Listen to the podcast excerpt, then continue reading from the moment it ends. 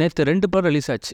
ஒன்று விஷ்ணு விஷால் அண்ட் விக்ராந்தோட சேர்ந்து ரஜினிகாந்த் நடிச்சிருக்க லால் சலாம் படமோ என்னடா வன்மமா? அப்படின்னு நீங்கள் கேட்கலாம். வன்மம்லாம் கிடையாது ஆனால் லைட்டாக வன்மம் தான். இல்லை ஒரு சூப்பர் ஸ்டார் படம் ரிலீஸ் ஆகுது.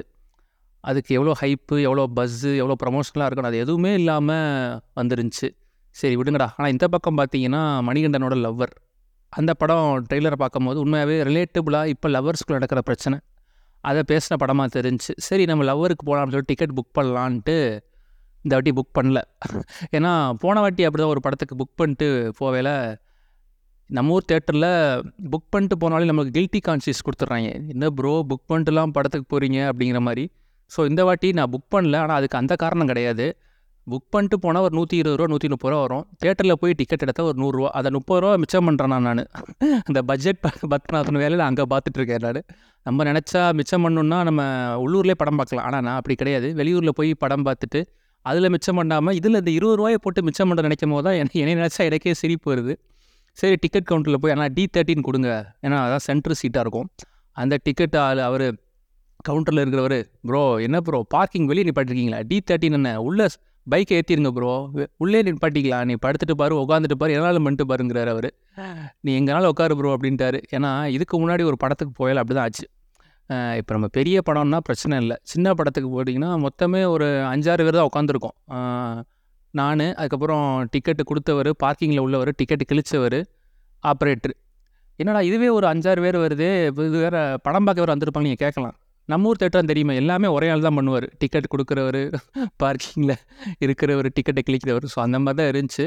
ஸோ அப்போ நினைக்கும் இந்த படத்துக்கு கூட்டம் வராமல் போயிருக்கும் அப்படின்னு நினச்சேன். ஆனால் உள்ளே உட்காந்ததுக்கப்புறம் தான் நிறைய பேர் கூட்டம் ஓரளவுக்கு ஓரளவுக்கு ஃபுல்லாகவே இருந்துச்சு. ஏன்னா மணிகண்டன் கொடுத்த குட் நைட்டோட ஹிட்டு அப்படி. ஸோ வந்து படத்தோட ஸ்டோரி என்னன்னு பார்த்தீங்கன்னா மணிகண்டன் ஒரு பொண்ணை வந்து ஒரு ஆறு வருஷமாக லவ் பண்ணிக்கிட்டு இருக்காரு. காலேஜ் டைம்லேருந்தே லவ் ஸ்டார்ட் ஆயிடுச்சு அவங்களுக்கு. அந்த பொண்ணு வந்து ஐடியில் வேலை பார்க்குறாங்க நம்ம படத்தோட ஹீரோயின் மணிகண்டன் வந்து ஒரு கஃபே ஷாப் வைக்கணும்னு சொல்லிட்டு ஒரு ட்ரீமில் இருக்கார். ஸோ இது இதுதான் பிரச்சனையா அப்படின்னா இது பிரச்சனை இல்லை. இவர் பொசசிவ் ஆகிறது தான் பிரச்சனை. அதாவது ஒரு பொசசிவ்னஸ் வந்து ஒரு லிமிட்டுக்குள்ளே இருக்கையில் அது ரொம்ப க்யூட்டாக கொஞ்சம் அழகாக இருக்கும் லவ் பண்ண ஸ்டார்டிங்கில் அதுவே அந்த பொசசிவ்னஸ் லிமிட்டு தாண்டையில் பார்த்திங்கன்னா அது கேர்ளாக இருந்தாலும் சரி பாயாக இருந்தாலும் சரி அது சந்தேகமாக மாறும். அது பெரிய சண்டையில் கொண்டு போய் விட்டுரும். அது பிரேக்கப் வரைக்கும் போக கூட முடிஞ்சிடும் ஸோ அந்த மாதிரி ஒரு கதை தான் இந்த கதை. ஸோ நம்ம மணிகண்டன் வந்து ஹீரோயின் மேலே ரொம்ப பொசசிவ் ஆகிறாரு அந்த சண்டையே ரொம்ப பெருசாகுது ஒவ்வொரு வாட்டி சண்டை நடக்கும்போது இந்த படத்தை பார்க்கல நமக்கு ஐயோ மணிகண்டன் என்ன பண்ண போகிறாரோ இன்றைக்கி என்ன சம்பவம் செய்ய போகிறாரோ அப்படிங்கிற மாதிரி தான் இருக்கும். ஏன்னா அந்த அளவுக்கு ஒரு டாக்ஸிக் ரிலேஷன்ஷிப்பில் இருப்பாங்க ஹீரோயின் எந்த நேரத்தில் எப்படி பிஹேவ் பண்ணுவாருங்கிறது அவங்களுக்கே தெரியாது. அந்த மாதிரி ஒரு ரிலேஷன்ஷிப்பில் இருப்பாங்க. இதில் வந்து இந்த படம் வந்து லவ்வெல்லாம் தாண்டி சைக்காலஜிக்கலாக லவ்வர்ஸ் ஃபேஸ் பண்ணுற விஷயத்த ரொம்பவே சூப்பராகவே பேசியிருந்தாங்க. அதாவது மணிகண்டன் ஏன் அப்படி இருக்கான் அப்படின்னா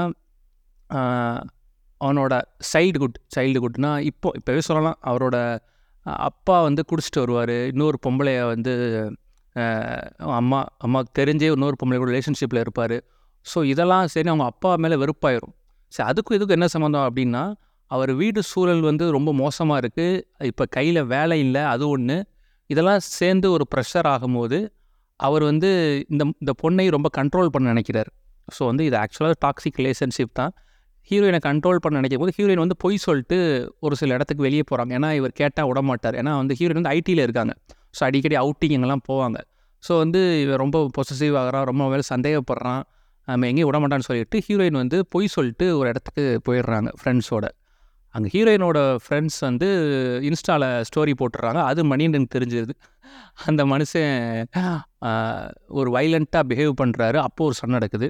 ஸோ கிட்டத்தட்ட ஃபஸ்ட் ஆஃப் வந்து பார்த்திங்கன்னா அந்த இவங்க ரெண்டு பேர்த்துக்கும் எப்போல்லாம் பிரச்சனை வருமோ அப்போல்லாம் தேட்டர் பிளாஸ்ட் தான். என்ன பண்ண போகிறாரோ அந்த மாதிரி தான் இருந்துச்சு.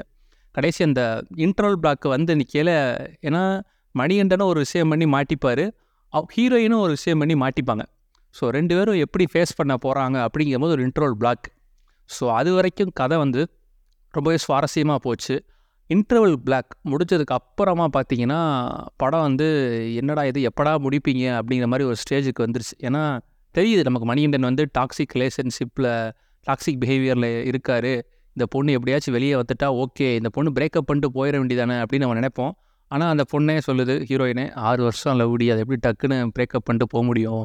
அப்படின்னு சொல்லுது. இப்போ படத்தில் ஒரு உதாரணத்துக்கு ஒரு பத்து சீன் இருக்குன்னு அதில் ஏழு சீன் ஹீரோயின் கூட சண்டை போட்டுட்டு தான் இருப்பார் மணிகண்டன். அப்போ மூணு சீன் சண்டை சண்டை போட மாட்டார் அப்படின்னா அந்த மூணு சீன்லையும் குடிச்சிட்டு தம் அடிச்சுட்டு அந்த பொண்ணை அப்யூஸ் பண்ணிக்கிட்டு தான் இருப்பார். ஸோ இதில் என்ன ஒன்றுனா எதையுமே க்ளோரிஃபை பண்ணி காட்டலை. பொண்ணுங்களை அப்யூஸ் பண்ணுறது இந்த மாதிரி டாக்ஸிக்காக பிஹேவ் பண்ணுறது க்ளோரிஃபை பண்ணி காட்டாமல் மணிகண்டனை பார்க்க நமக்கு கடுப்பு தான் ஆகுது. ஏன் இப்படி இருக்கா அவன் ஏன் இப்படி சைக்கோ மாதிரி பிஹேவ் பண்ணுறான் அப்படிங்கிற மாதிரி தான் நமக்கு தோணுச்சு படமாக பார்க்கல ஃபஸ்ட் ஹாஃப் உண்மையாகவே ரொம்ப சிறப்பாக இருந்தது.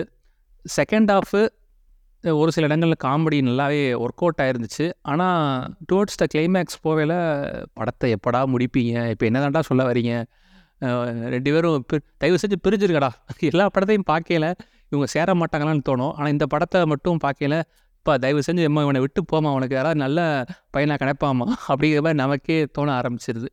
ஸோ வந்து இந்த சிக்கல் இந்த உறவுமுறை சிக்கல் வந்து இந்த காலத்தில் மட்டும் இல்லை எந்த காலத்துலேயும் அது இருக்கும். ஸோ அதை வந்து ரொம்ப டீட்டெயில்டாகவே பேசியிருந்தாங்க. ஸோ உங்கள் ஃப்ரெண்ட்ஸோட இல்லை நீங்கள் கப்பலோடு வந்து பார்த்தீங்கன்னா உங்களுக்கு நிறையாவே ரிலேட்டபுளாக இருக்கும் இந்த படம். சார் இதெல்லாம் நான் பண்ணியிருக்கேனே. இதெல்லாம் நான் உன்ட்ட நான் பண்ணியிருக்கேன்ல.